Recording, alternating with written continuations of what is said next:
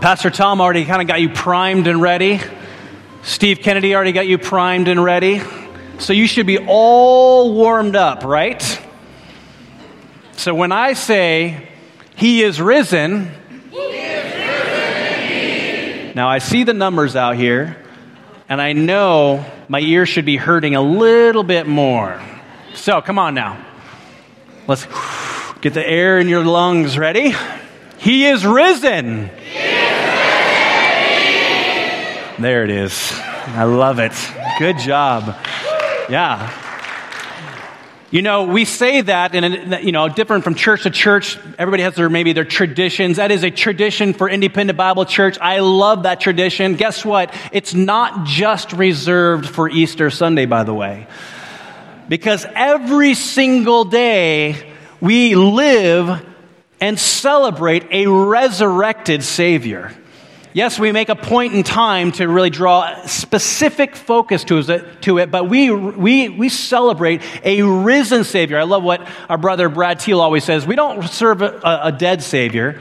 He didn't just stay dead. We serve a risen Savior. And more specifically, around this time, we celebrate God's redemption of people through His Son, Jesus Christ. Now, you might ask the question, or you might wonder, we might have even differing definitions. What does it mean to redeem, or what is redemption? Commonly, or in our probably common day vernacular, we think of redemption as something to be bought, something to be purchased, perhaps, maybe even traded in in exchange for something else altogether. But on a spiritual level, in a spiritual sense, redemption means, well, let me explain what redemption means by way of a story. We all like stories, right? I love stories. Let me tell you a story. And I'm not just talking about any story, I'm talking about the story the story that is above all other stories, the story that trumps every single other story or movie or book or whatever that you can think of at this moment. I want to tell you a story that actually includes your story, your life, your experience. I want to tell you a story of how God is supernaturally involved in every little detail of history past. I wanted to tell you a story how God is supernaturally involved in every single detail of your life right now. I want to tell you a story of how God is supernaturally sovereign and involved in every detail of the future. I'm actually convinced of this, and I hope you are by the end of it, that the only way that you and I can grasp the significance of Easter is by viewing Easter through the lens of God's redemption through Jesus Christ. And to understand this, we need to start at the very beginning. So, you ready? Kids, are you ready? Come on, kids, I want to hear you. Yeah, how about over here, kids? All right. Whew. High pitch. Love that. Adults, are you ready? Yeah, there we go. Okay, we're going to start this story from the very beginning. Genesis chapter 1. Buckle your seatbelts. We're going all the way to Revelation. Hope you brought a snack lunch. Maybe five loaves and two fishes. I don't know. Genesis chapter 1. God creates everything. Isn't that incredible? It didn't just kind of morph into some kind of accidental being. God is the source, the origin by all creation. He shines light out of darkness. Heaven and earth are created. Dry land, the universe, the stars, the sun, sea life and birds, land animals, male and female. And guess what? Everything that God created was what? What else? Even Africa. That's right. He created everything. Okay, yes, all right. My kids are all involved with this message. This is great. God created everything, and guess what? Everything that God created was. And you know what good means in a divine sense? It means it's perfect. You know, we see, we use good as kind of like, yeah, I'm, I'm doing good, meaning I'm like not great, but I'm not terrible. No, God, in the divine sense, in a supernatural definition of good, it is perfect. As perfect as we can even imagine. And then in Genesis chapter 2, we see that Adam and Eve are named and they're commissioned to be stewards over God's creation. And here's the incredible thing Adam and Eve had uninhibited fellowship with God Almighty. I can't even scratch the surface or begin to fathom. I mean, yes, we do in some sense because of the spirit that indwells all believers in Jesus Christ, but God, or Adam and Eve, walked and fellowship and talked with God, uninhibited access. And then we get to Genesis chapter 3. You see how slow I'm going, right? We got a lot of chapters to go. Genesis chapter 3, this character, this animal appears in the form of a serpent, and, we, and he begins to talk, which alludes to a, a backstory that we see kind of intertwined through Scripture and other, in, other, in other writings. And what we see is that we also see that God, before He created this, also created an angelic realm. Angels, thousands, myriads of angels. And they were serving alongside God Almighty. As the backstory unfolds, we see that Satan, or Lucifer was his name, he was actually good. He was the, God, God's right hand angel, so to speak. And one day he had the audacity to think, I think I could be like God. In fact, I can be like God. And because of his pride and what pride ultimately led to a rebellion, we see that God cast him out of his presence and prepared a place of eternal punishment for Lucifer and those angels that followed him. But that punishment is not fully enacted yet. And so we pick up in Genesis chapter 3 where Satan presents himself in the form of his servant and deceives Eve. Now, we have to give Eve a little credit here because Adam was right with her, standing beside her saying absolutely nothing. So we don't throw Eve under the bus because Adam is silent. And we see how this, uh, this unfolds for us. The serpent convinces ultimately that Adam and Eve cannot really trust God. Eve, Adam, you, you re- did God really say those things? Don't you know that He's actually withholding from you? Don't you know that God is actually not for you? That He's actually not a good God because He's withholding from you? He is a good God, I know. But you know what? The enemy deceived Adam and Eve, just like we can be deceived. And the moment that Adam and Eve fell into temptation and ate of the fruit that was forbidden from the knowledge of good and evil, the tree of knowledge of good and evil, everything changed. What was once perfect and glorious was now negatively corrupted and influenced. Adam and Eve disobeyed God and they were kicked out of the garden. And that relationship that they experienced with God in an uninhibited uh, manner was now severed. We see that the first death took place as God had to kill an animal in order to clothe both Adam and Eve. And now there's consequences because of the rebellion and sin. We see that there's death and there's pain, pain in childbirth, sickness, agricultural difficulties. The point is, things are no longer as God intended from in the first place. And that relationship with God that He created for us to experience has been torn apart. Question that we must ask at this juncture is this What hope does the human race have? Can God make things right again? Will God make things right again? That's right. Pastor's kids. How will humanity be restored into relationship with God after being separated from Him because of sin? Well, brothers and sisters, if you don't believe it now, may I say to you that God has a plan.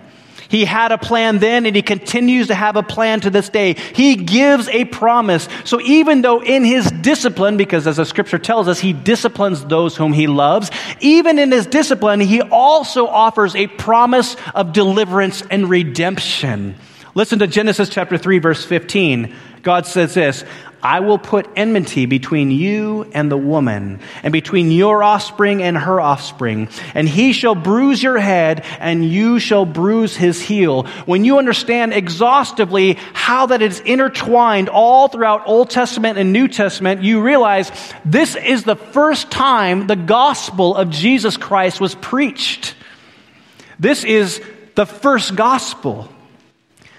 So, in the midst of tragedy and despair and separation, God promises to make right what has gone horribly wrong, to mend what has been torn apart. He promises to redeem that which was lost. But we know ourselves. We know that we're kind of fickle people, right? Yeah. Basically, when you, when you look at it, you're like, okay, this is good news. God's going to make everything right. He's going to redeem what's been broken. This is awesome. And then you look at the landscape of human history and you go, is God really going to redeem the human race?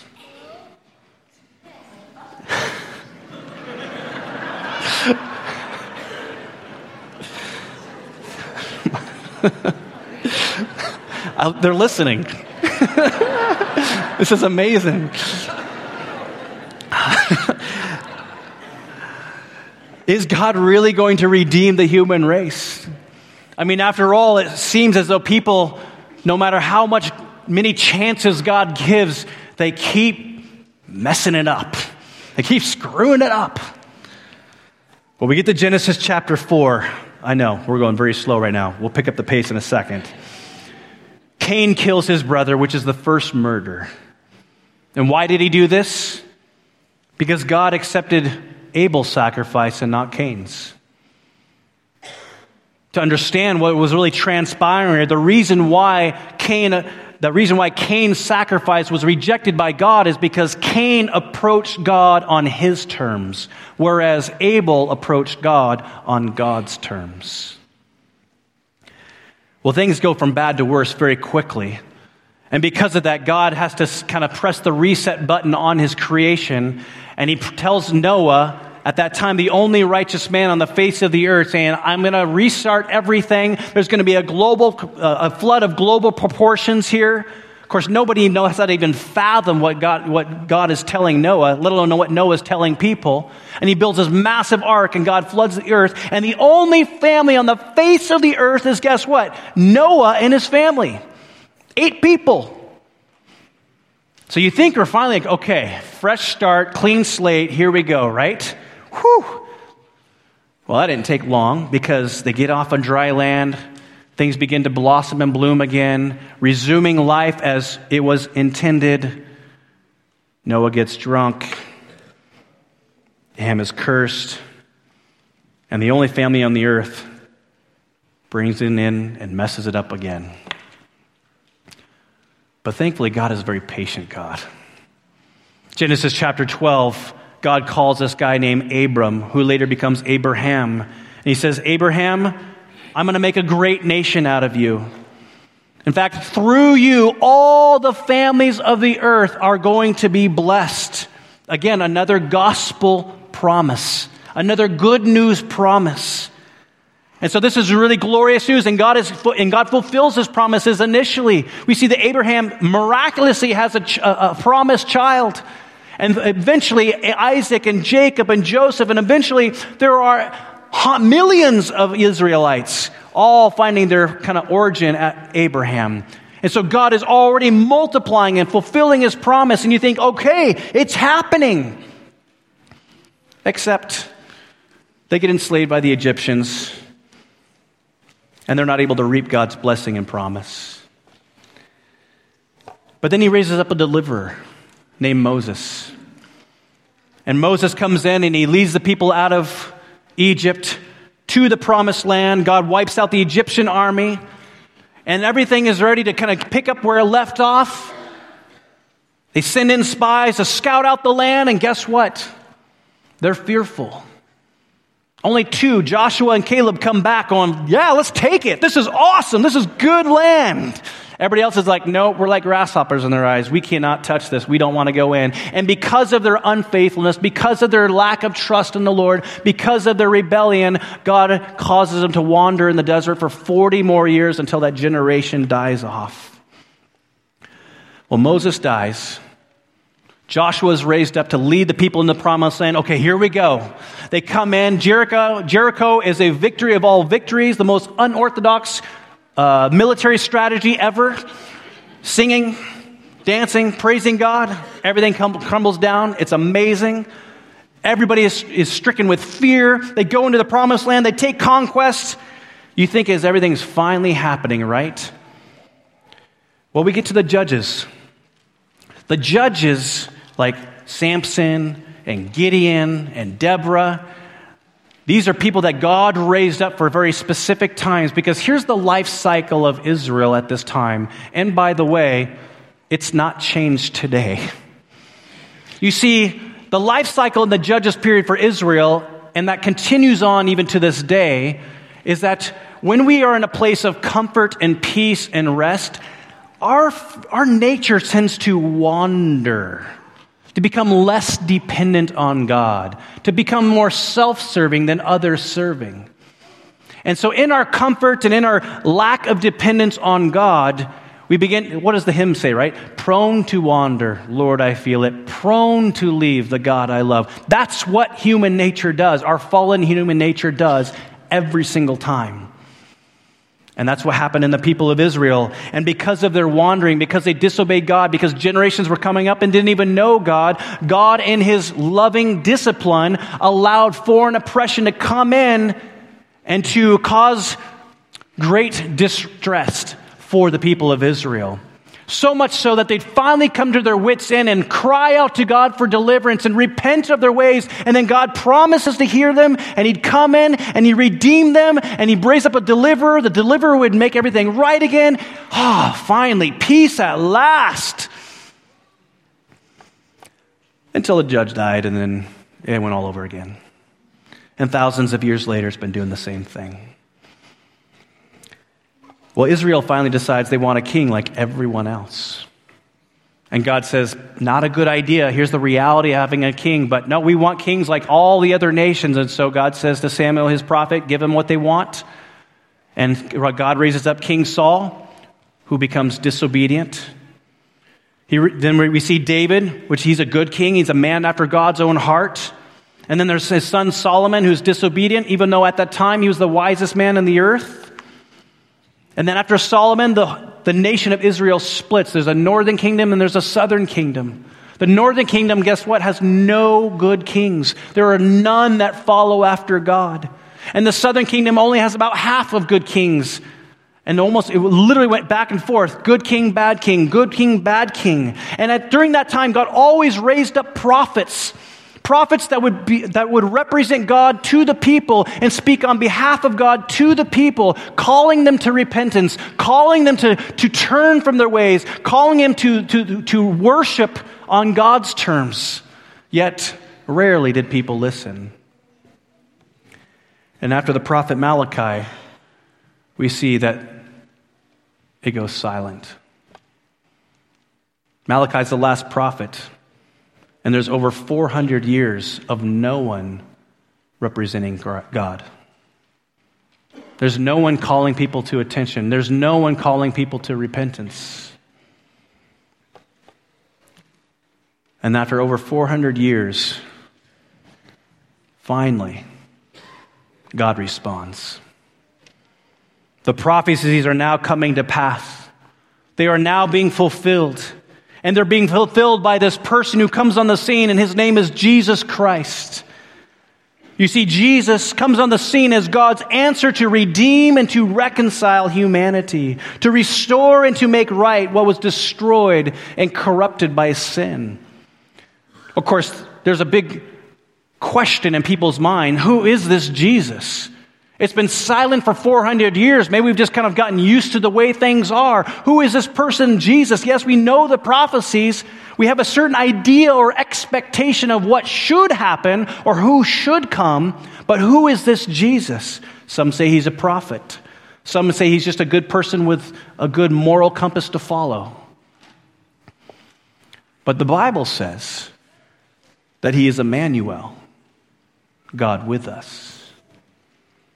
John the Apostle says this in Revelation 22 He's the first and the last, the beginning and the end, the Alpha and the Omega. Isaiah the prophet says that there is no God beside him. Paul the Apostle says in Colossians, uh, He is the image of the invisible God. In fact, the fullness of deity dwells bodily in the person of Jesus Christ. Even the Father acknowledges when Jesus is being baptized by John the Baptist, a voice from the heavens saying, This is my Son, in whom I am well pleased. The point is this regardless of what people think about this person named Jesus, the, the scriptures tell us that Jesus is God. And Jesus had to be God because only God can make us acceptable to God. Only God could pay the necessary price for our sin. This is why John the Baptist so emphatically proclaimed about Jesus. He says, Look, the Lamb of God who takes away the sins of the world. You see, Jesus is the perfect sacrificial lamb. He's the only acceptable sacrifice to remove the stain of guilt and to make us innocent before a holy God. Paul the Apostle says this in Colossians that we were dead in our sins and our trespasses and sinful nature, and we were lost in our ways. But God, there's the big but God moment, right? But God made us alive together with Him. And He nailed to the cross all the charges that were held against us. In other words, whatever Satan meant for evil, God always ordained for good. You remember that promise back in Genesis chapter 3, verse 15, right? The first gospel. You see, God is fulfilling his promise through Jesus Christ. Now, if the story were to end there, this would be kind of good news. If the story were to end there that Jesus died for our sins, here's the reality of that scenario. Yes, we would be guiltless and innocent before God, and that is something that we need to come back to regularly. We need to understand how God justified us before the Father by his sacrifice on a cross. We need to understand and accept, because it's hard for us human beings to do, that somehow God still views me as innocent and holy and blameless and guiltless in spite of how screwed up I am. That's amazing news, isn't it? I know myself. God knows me better than I know myself. And He says, I love you and you are free. Yeah, it's, it's incredible. I can't get over it. I hope I never get over it. I hope none of us get over that. But if the story were to end there, here's the reality we would still be dead, we would still die. Thankfully, the story does not end there. Yes, Jesus died and he conquered the power of sin and death. He died and he took care of our sin condition that ultimately led us to eternal punishment. But here's the good news, brothers and sisters. He did not stay dead. Jesus is alive. We've been singing about that. We've been proclaiming that to one another. He is alive. He's not a, a dead Savior, He's a living Savior.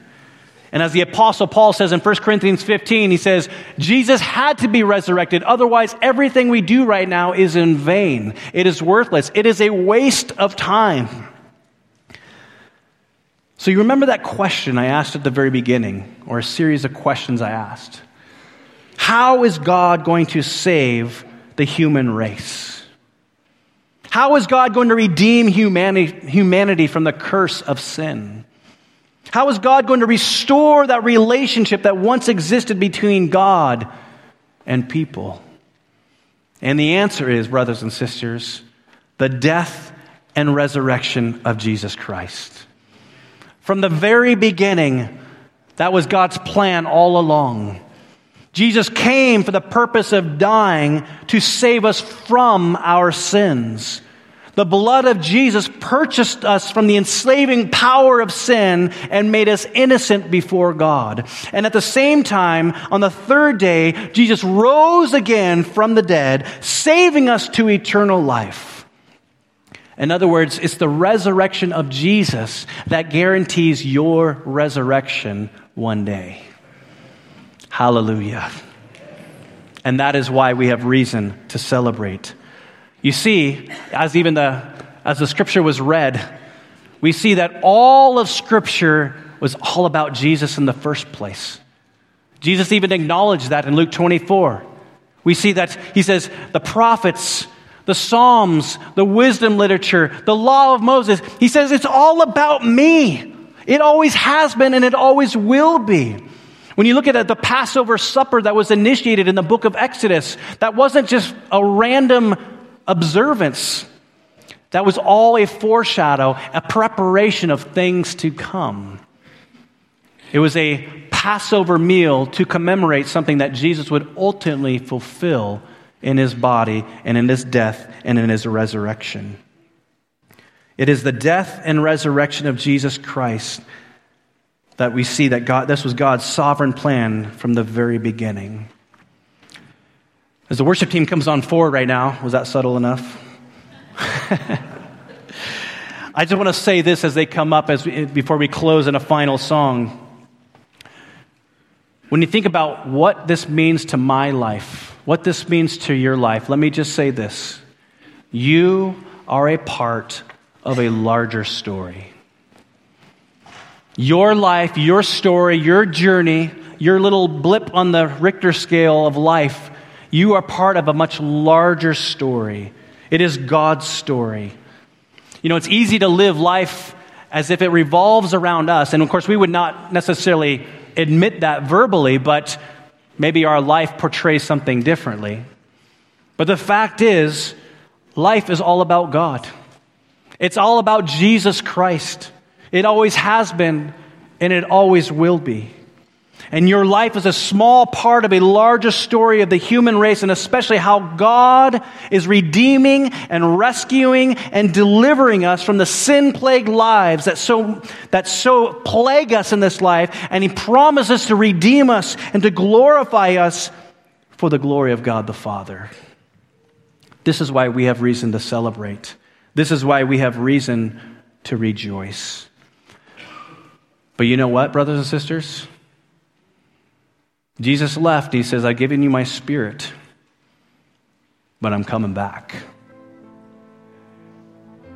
Do you know that Jesus Christ is coming back? Coming back on a kind of on a very different mission to, to complete what he has begun. He's coming back at a day and an hour that we have no idea. The question in our minds that I pray never stops percolating in your heart and mind is this Am I ready? Am I ready for the imminent return of Jesus Christ? Are you ready?